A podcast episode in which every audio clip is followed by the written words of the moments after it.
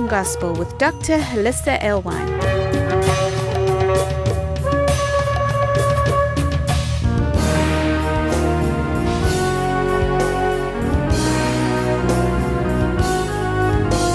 Join us around our Shabbat dining table as we explore the Torah portion. Shalom, everyone. Welcome back. And what I'd like to do today is maybe wrap up what we did last week, the the exercise we did, and working through the the blessings of the Proverbs 31. Uh, we always say the Proverbs 31 woman, but it's it's more like the Proverbs 31 parable of the Holy Spirit and showing the in this case how the the scriptures use a woman to personify these characteristics of the Holy Spirit, just like in other places in the book of Proverbs, like uh, wisdom is uh, personified as a woman and understanding and so forth. So the same thing in Proverbs 31. The, the Holy Spirit again is being personified as a woman. And so it's offering you the a complementary lens, we might say, of looking at the blessings on the 12 tribes of Israel, upon the 12 sons. And our clue that motivated us to start looking in that direction, of course, was the blessing on the tribe of Asher, because Asher in the, the blessings was placed last, which is not his birth order. So when something is out of place in scripture, that's when we start asking questions. Why is it out of order? And what's the message? What's the subtext? And often things are concealed for a reason because it's not time for us to know. And sometimes things are concealed just so that we'll seek them out, that we'll ask those questions.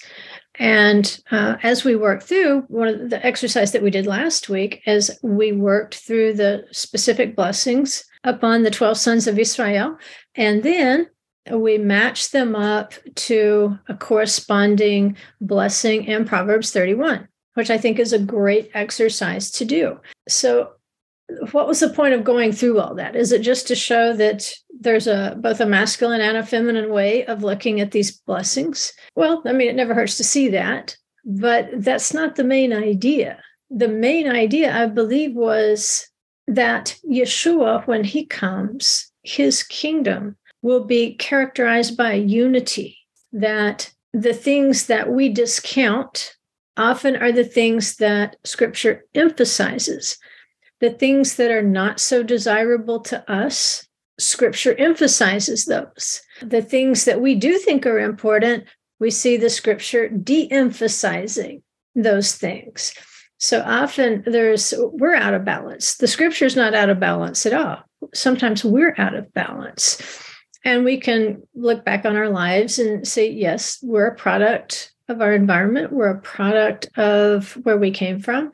But the scripture is there so that if you know there there are some ways that we kind of got off the path a little bit in terms of the way that scripture describes things that we can unbend that that's what it means to be Yeshurun. And remember, the, the blessing of Asher was linked to the blessing of Yeshurun simply by being placed last, that blessing being in last place. We saw that it, it drove directly into the blessings of Yeshurun, the straight ones, which is the nickname of Israel, when they're doing the right things, when they're in a proper relationship with the Holy One, they're called Yeshurun, straight ones.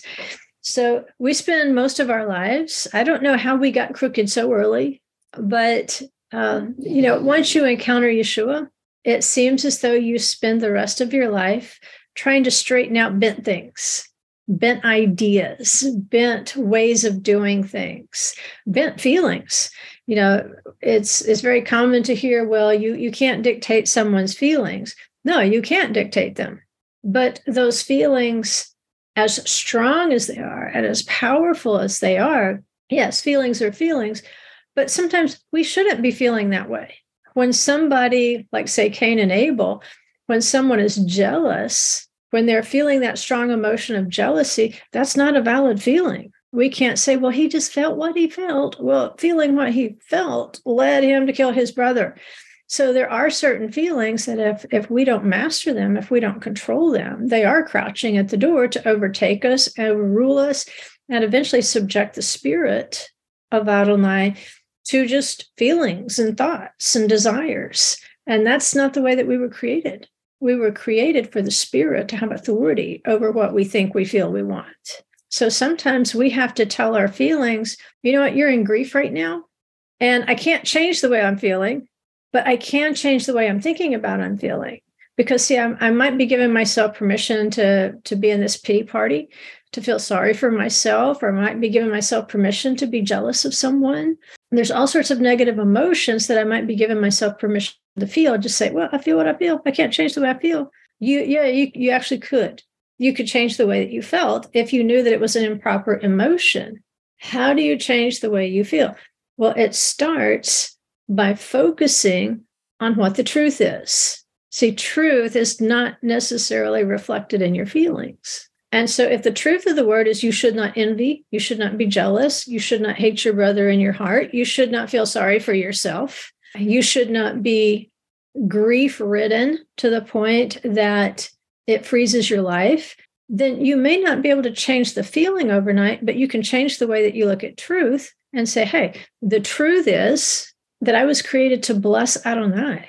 I was created to praise him.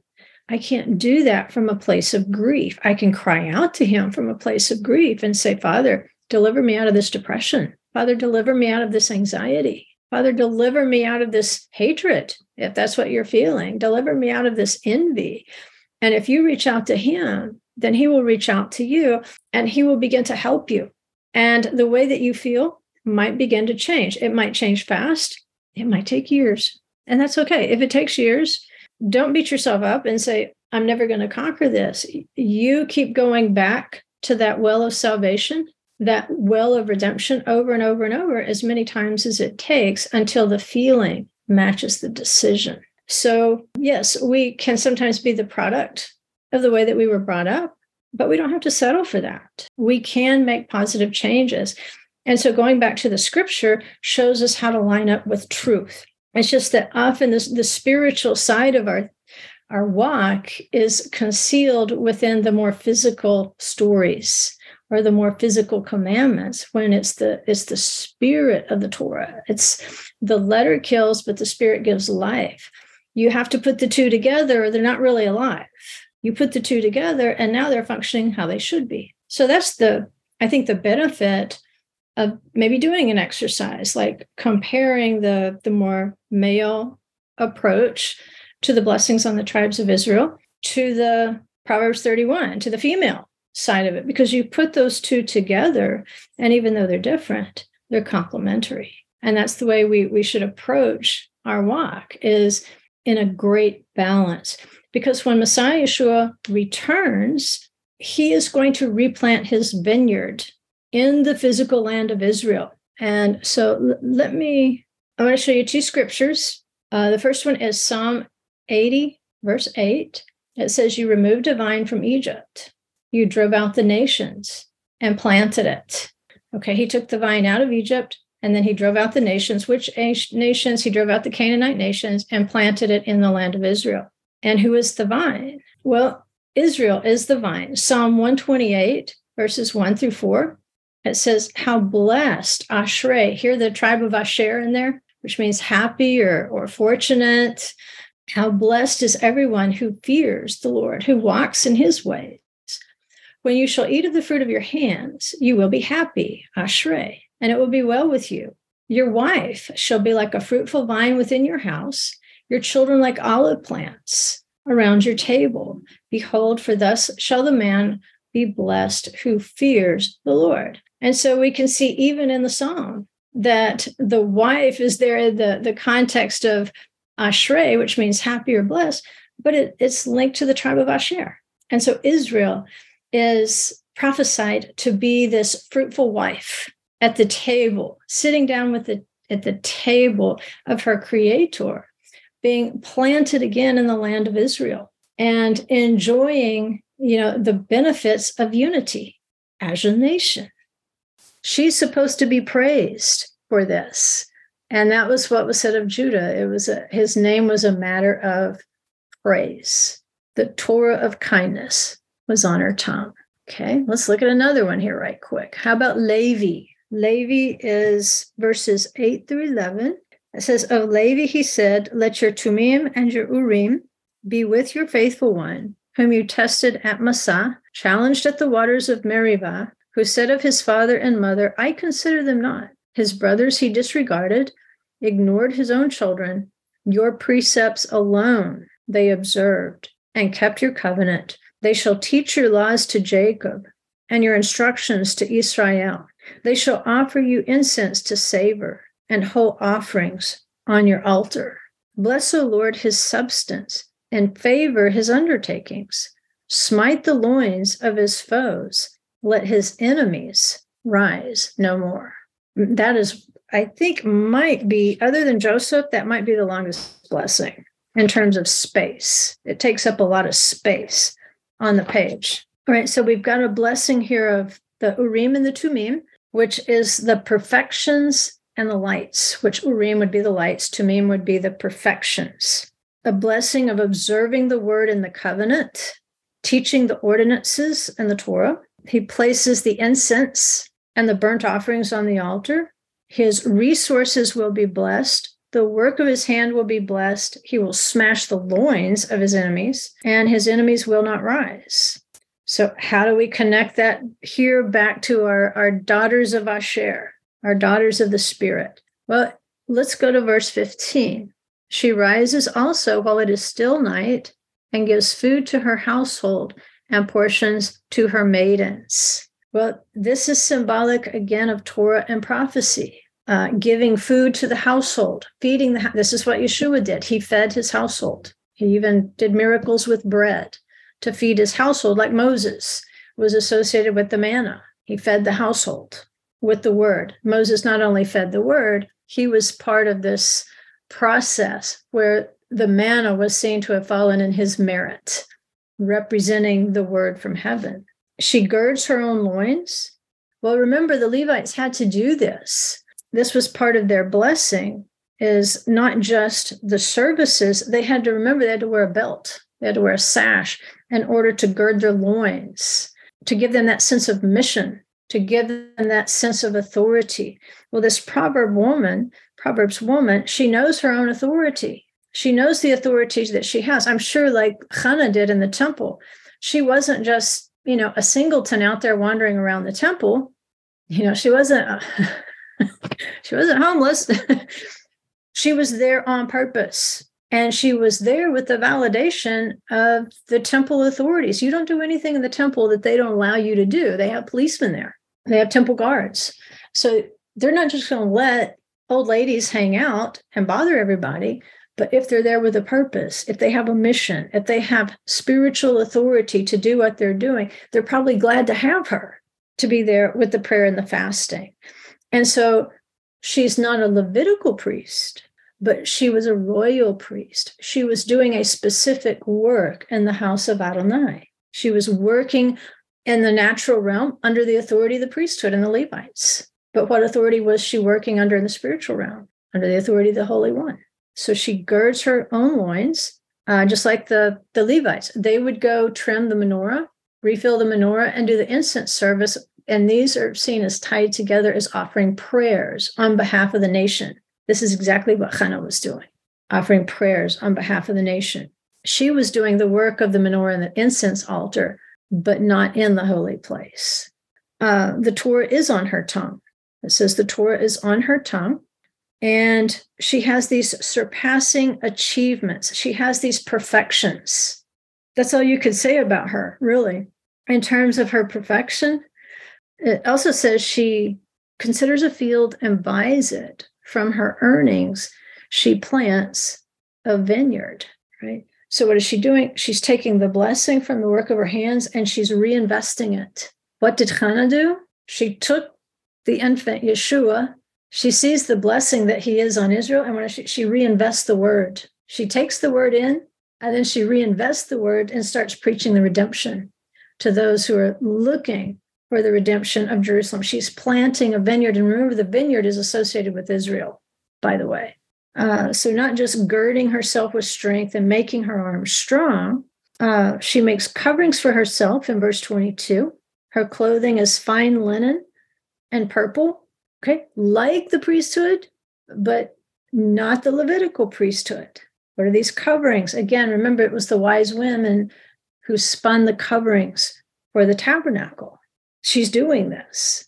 She's doing a priestly work, but not necessarily a priestly. Remember, the blessing is from sons. She's not a Levite, but based on the Levitical template, she's doing priestly work. Uh, what was the next one? 26. She opens her mouth in wisdom. The teaching of kindness is on her tongue. That was part of the responsibilities of the Levites was to teach the Torah, to teach the ordinances, to teach the Torah.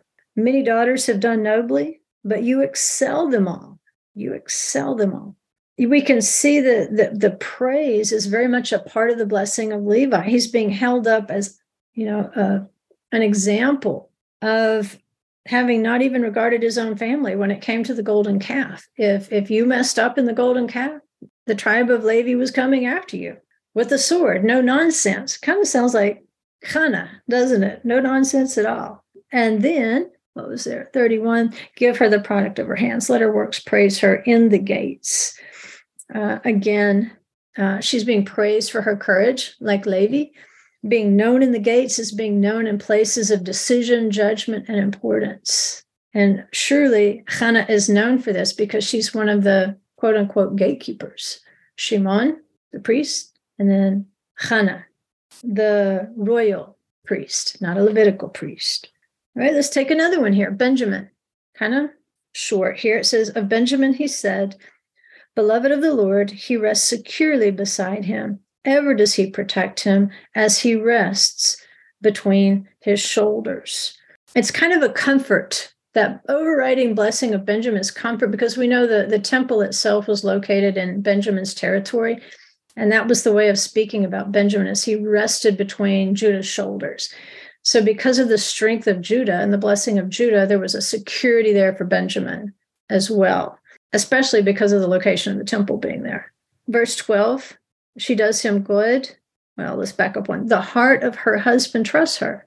He will have no lack of gain. She does him good and not evil all the days of her life. There's a sense of security there. And we can see that's a blessing from Benjamin as a sense of secure dwelling. Uh, not only in the case of the Proverbs woman, it's not as though she's dwelling securely in her husband, even though she does. It's in this case, it says he's dwelling securely because of her because of what she does, right? Joseph, the dew, dew also represents doctrine. It says of Joseph, he said, Blessed of the Lord be his land, with the bounty of dew from heaven, and of the deep that couches below, with the bounteous yield of the sun, and the bounteous crop of the moons, with the best from the ancient mountains, and the bounty of hills immemorial, with the bounty of earth in its fullness, and the favor of the presence in the bush, May these rest on the head of Joseph, on the crown of the elect of his brothers, like a firstling bull in his majesty. He has horns like the horns of the wild ox. With them he gores the peoples, the ends of the earth, one and all. These are the myriads of Ephraim. Those are the thousands of Manasseh. All right, so pretty extensive.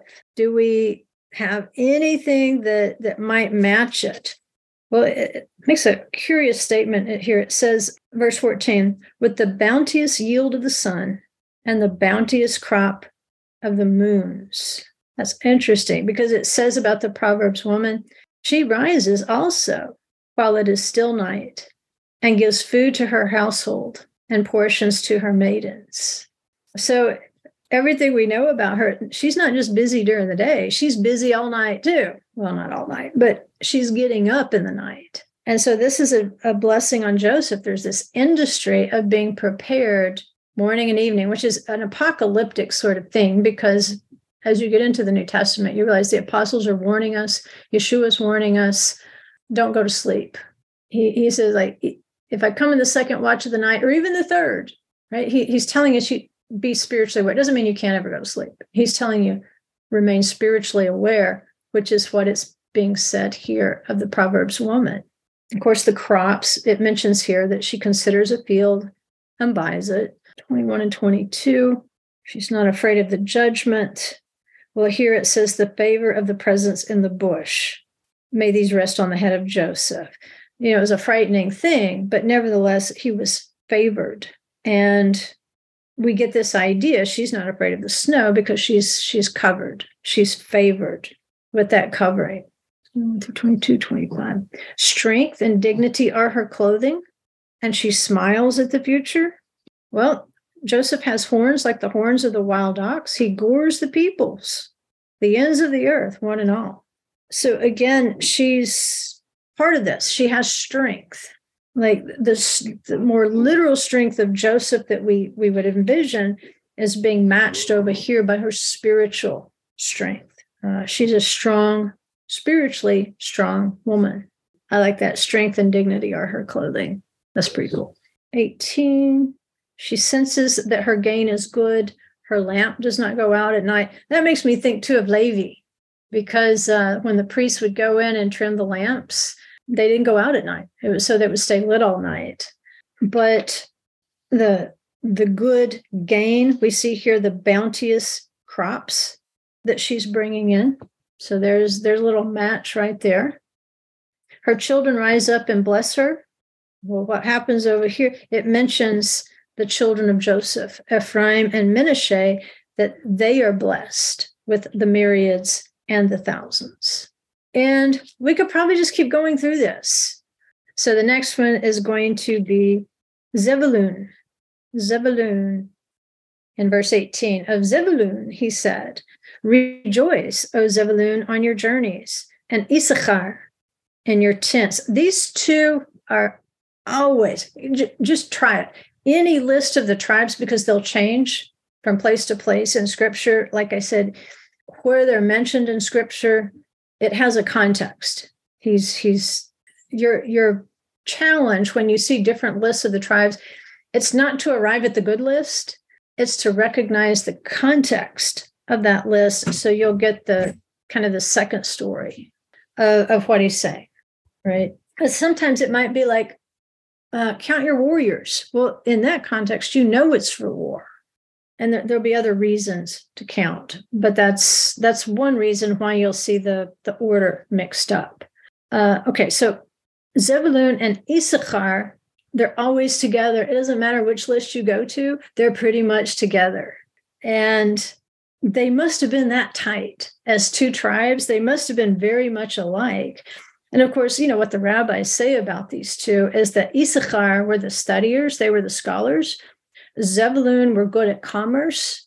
And so Zebulun would go out and, and they would expend the effort to go out in commercial activity to make the money. And then they would support the Torah scholars among Issachar because Issachar was of the tents, like Jacob. He was a man of the tents. He was a man who liked to study. And so if you study right, then you do right. And you need both. You need the ability to study, but you need the ability to apply. And so with Zebulun, the Torah was very practical, going out and doing it. But how did they know how to do it? Well, they were in a partnership with Issachar. And Issachar, as they study the word, they get down the layers, the layers. It's always about studying the layers. And as they uncover something, they say, Hey, Zebulun, this is the application. So they had great scholars in Issachar. But a scholar, if you're going to be a scholar, you need help.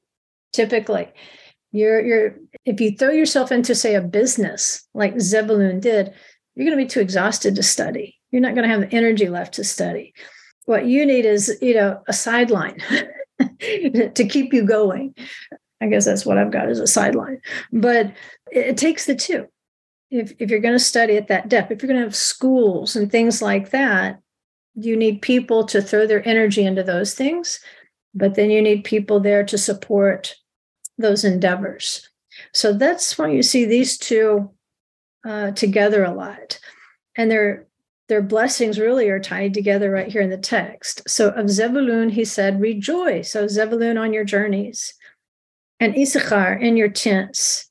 They invite their kin to the mountain. where they offer sacrifices of success, for they draw from the riches of the sea and the hidden hoards of the sand. See, you can't even separate their blessing out right here. It's just like the rest of scripture. I know weird things fascinate me. But there's value here success, there's riches, there's success, the riches of the sea. Well, what's one of the biggest riches of the sea? Pearls. Pearls, like pearly gates. Pearls. Well, what do we know about the Proverbs woman? Well, we get the idea in verse 11. The heart of her husband trusts in her, and he will have no lack of gain. He's going to be a successful person. What do we know about Zebulun and Issachar? Because they were partners, they were successful. As long as they stayed partners, they were successful. They had no lack of gain.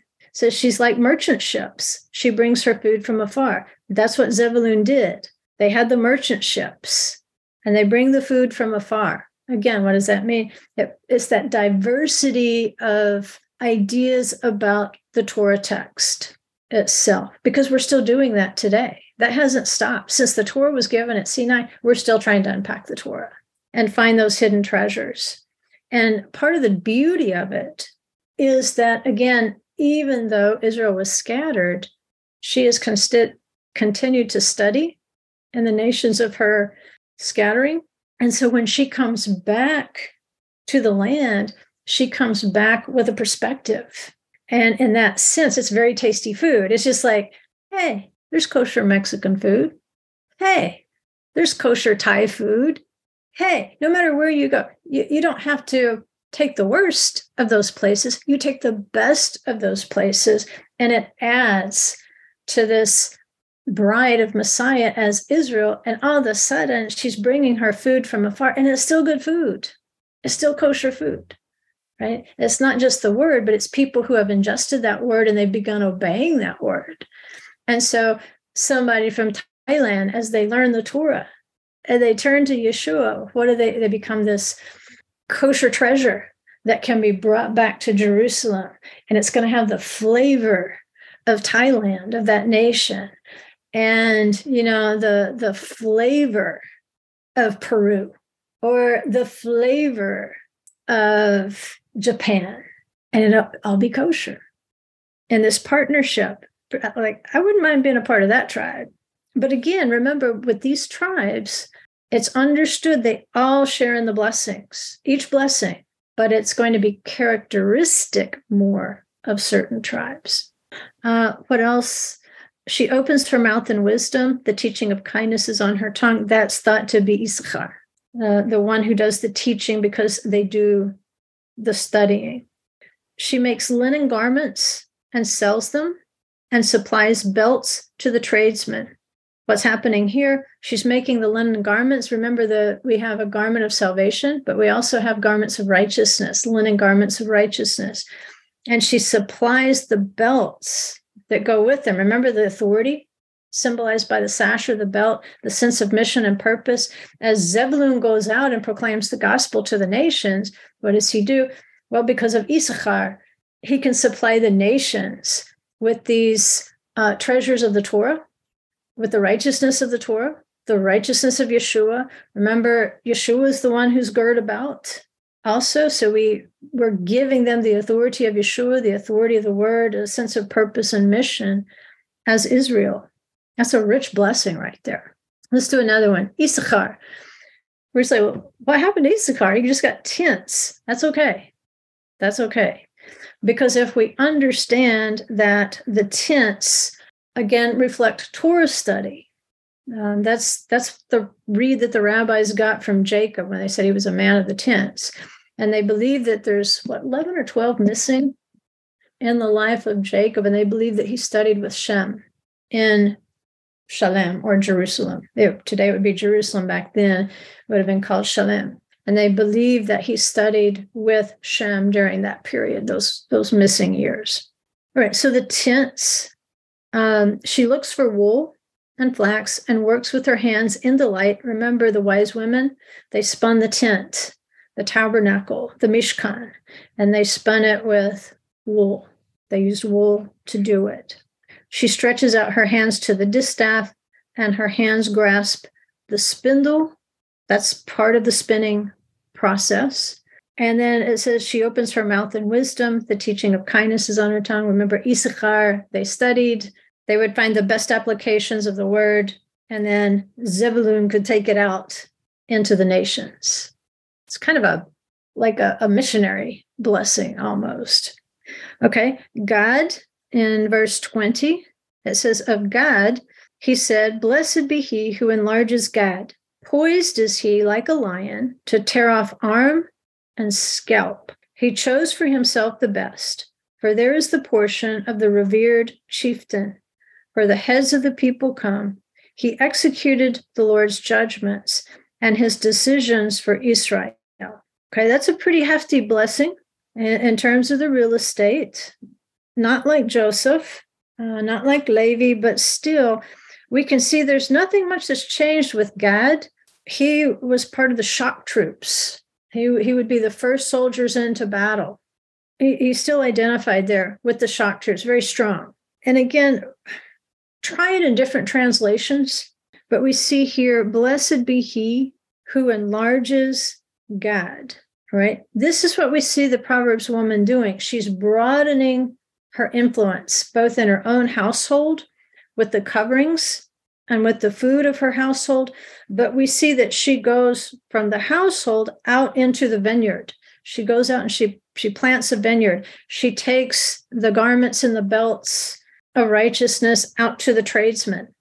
Again, so that it can be passed out there into the world, like Zebulun and Issachar. And so, blessed be he who enlarges Gad. God is also going to be broadened he's also going to enlarge his influence. Uh, he strengthens his arms and loins because he's a he's a soldier. He has a soldier's attitude. And Gad actually means troop, like a troop of soldiers.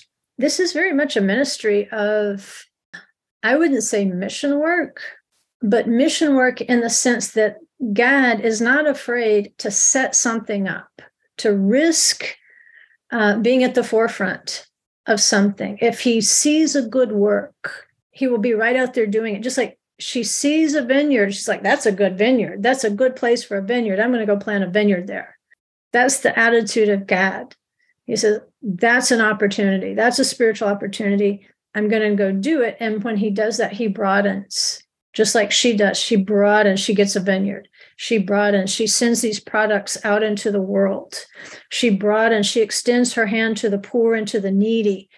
Apparently, the, the Gadites uh, were such good soldiers that it, it would have been a real problem for the rest of the tribes to conquer their territories without him.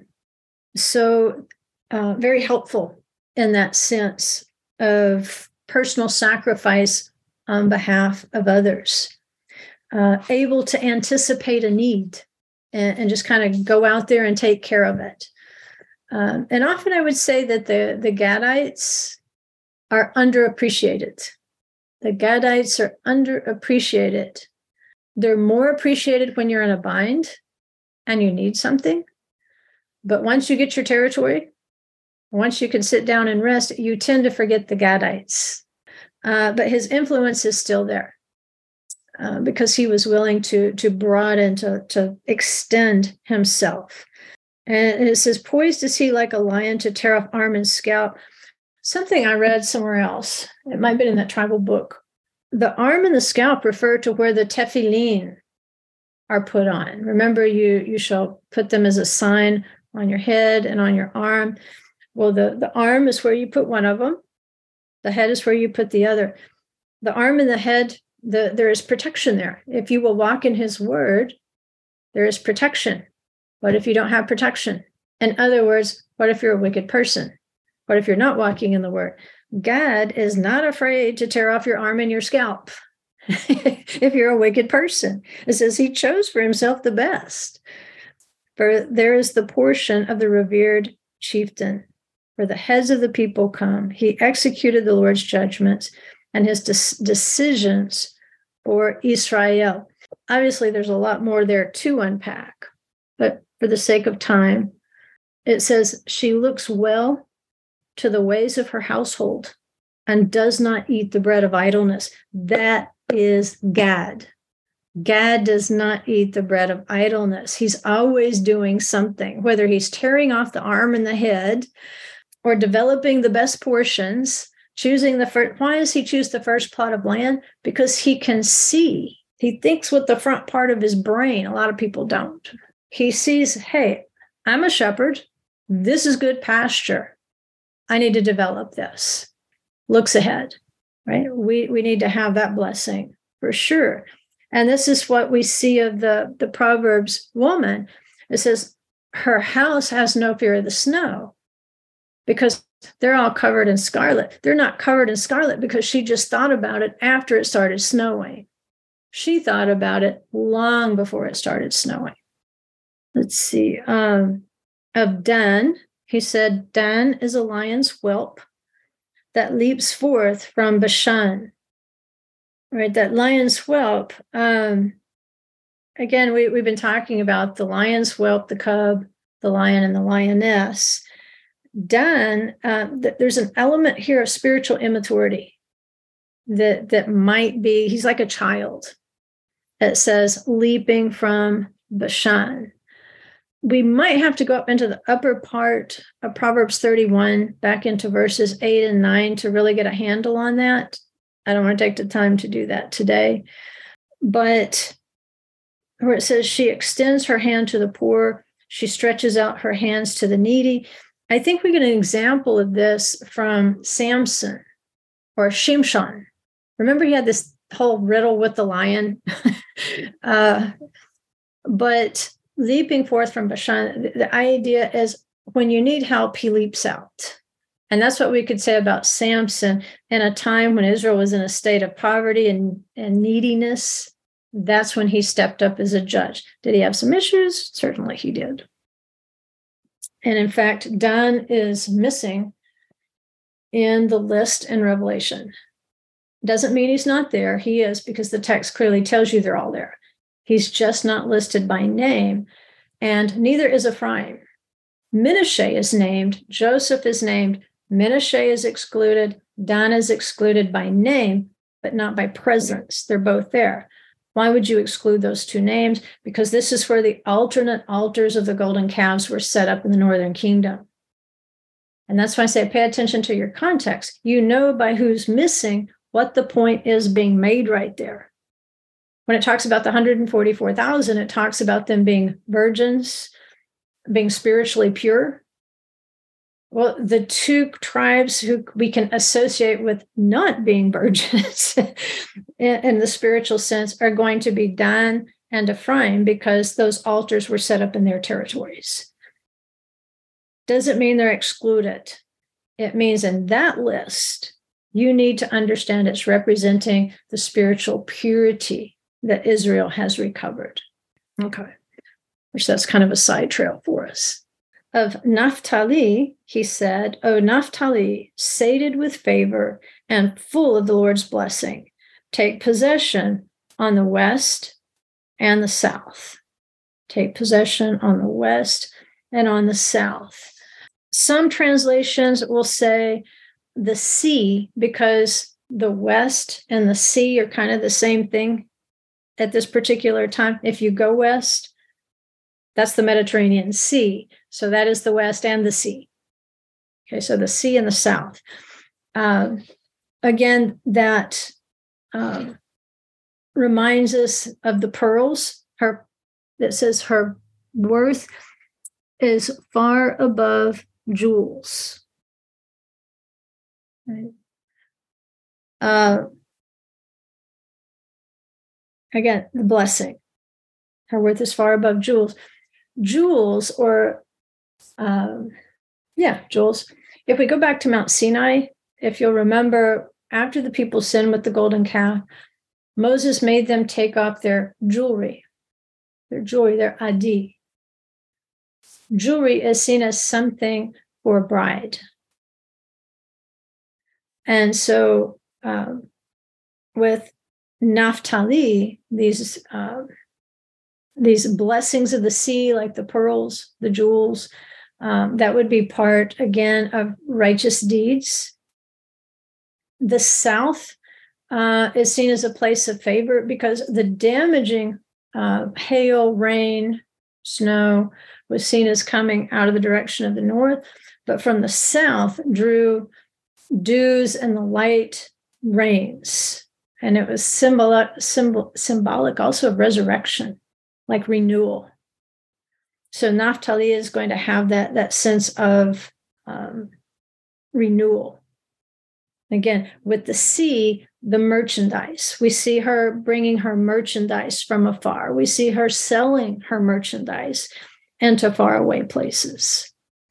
Um, and then, you know, and with Naphtali, if we if we took the other set of blessings given by uh, Jacob, it would enhance this even more. But we see Naphtali gives beautiful words, beautiful words. Well, what do beautiful words do? They give life. They they resurrect you.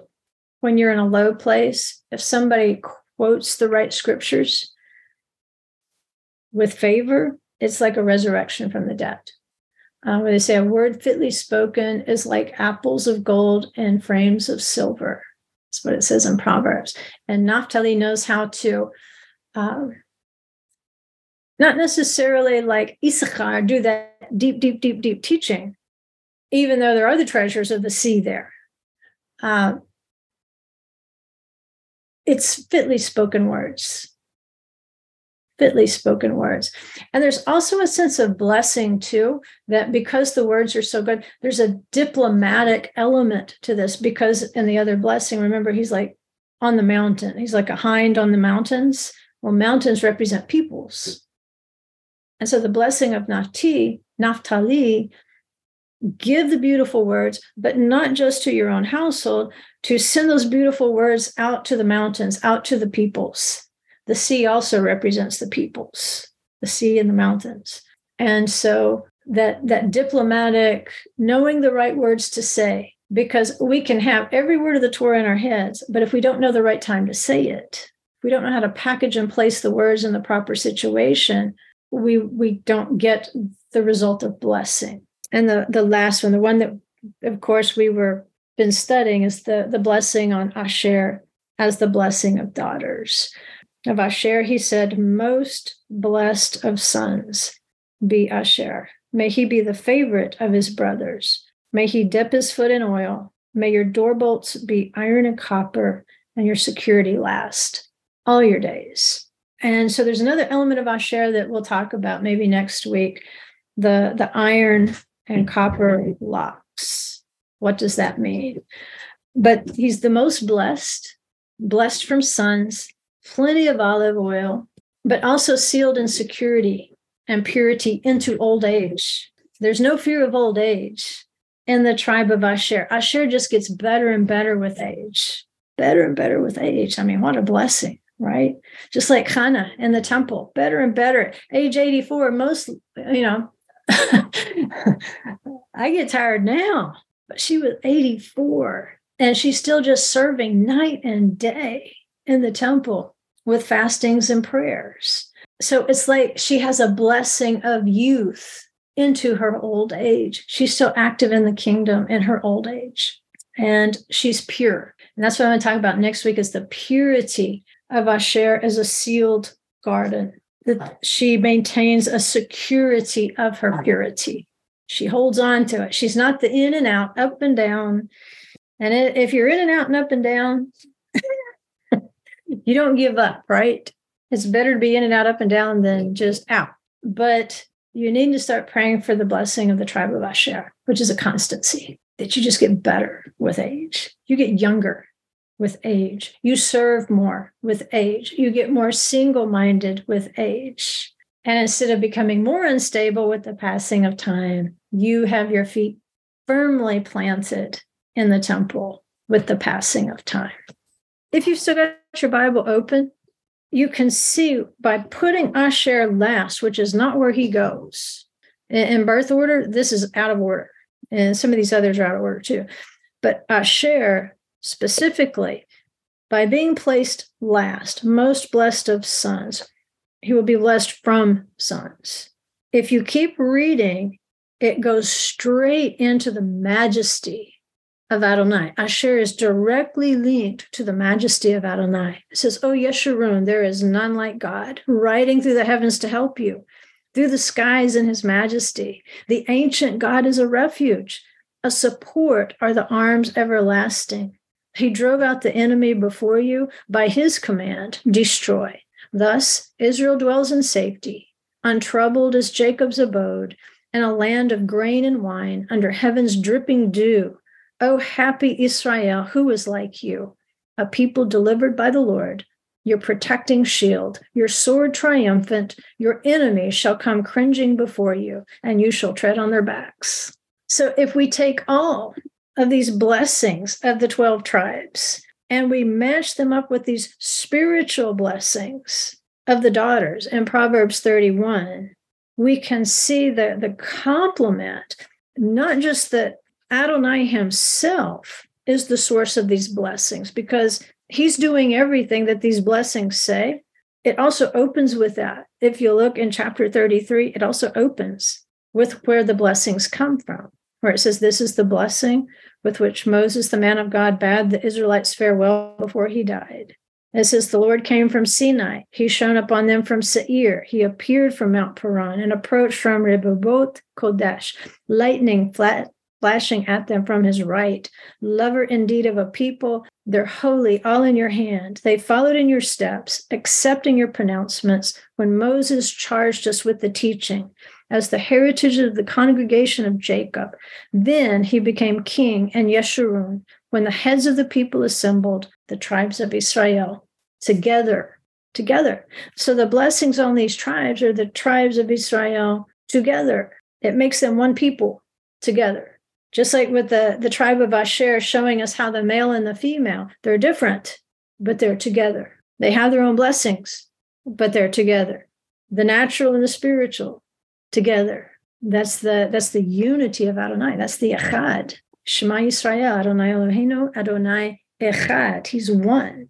And these blessings right here show us the unity. So when he teaches us in the twins and the pairs to listen for the footsteps of Messiah, then I think not only is he telling us that once again the, the natural and the spiritual, we'll, we'll see it bonding back together I think you'll also see the the principles of the the male and the female, the spirit poured out together. It, it had a good start, and then it took a nosedive. a couple generations later, took a big nosedive. But he's restoring the Torah to us. He's restoring the daughters of Israel to you know. He's restoring the blessings upon the tribes. He's forming them into one. He's doing all the work that needs to be done. We just have to walk in it.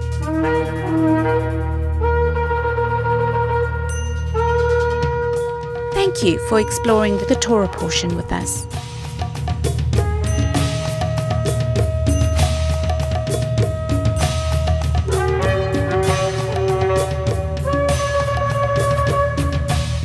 For more information on this ministry, go to thecreationgospel.com. You can find links there for our newsletter books, workbooks, Facebook, and our YouTube channel.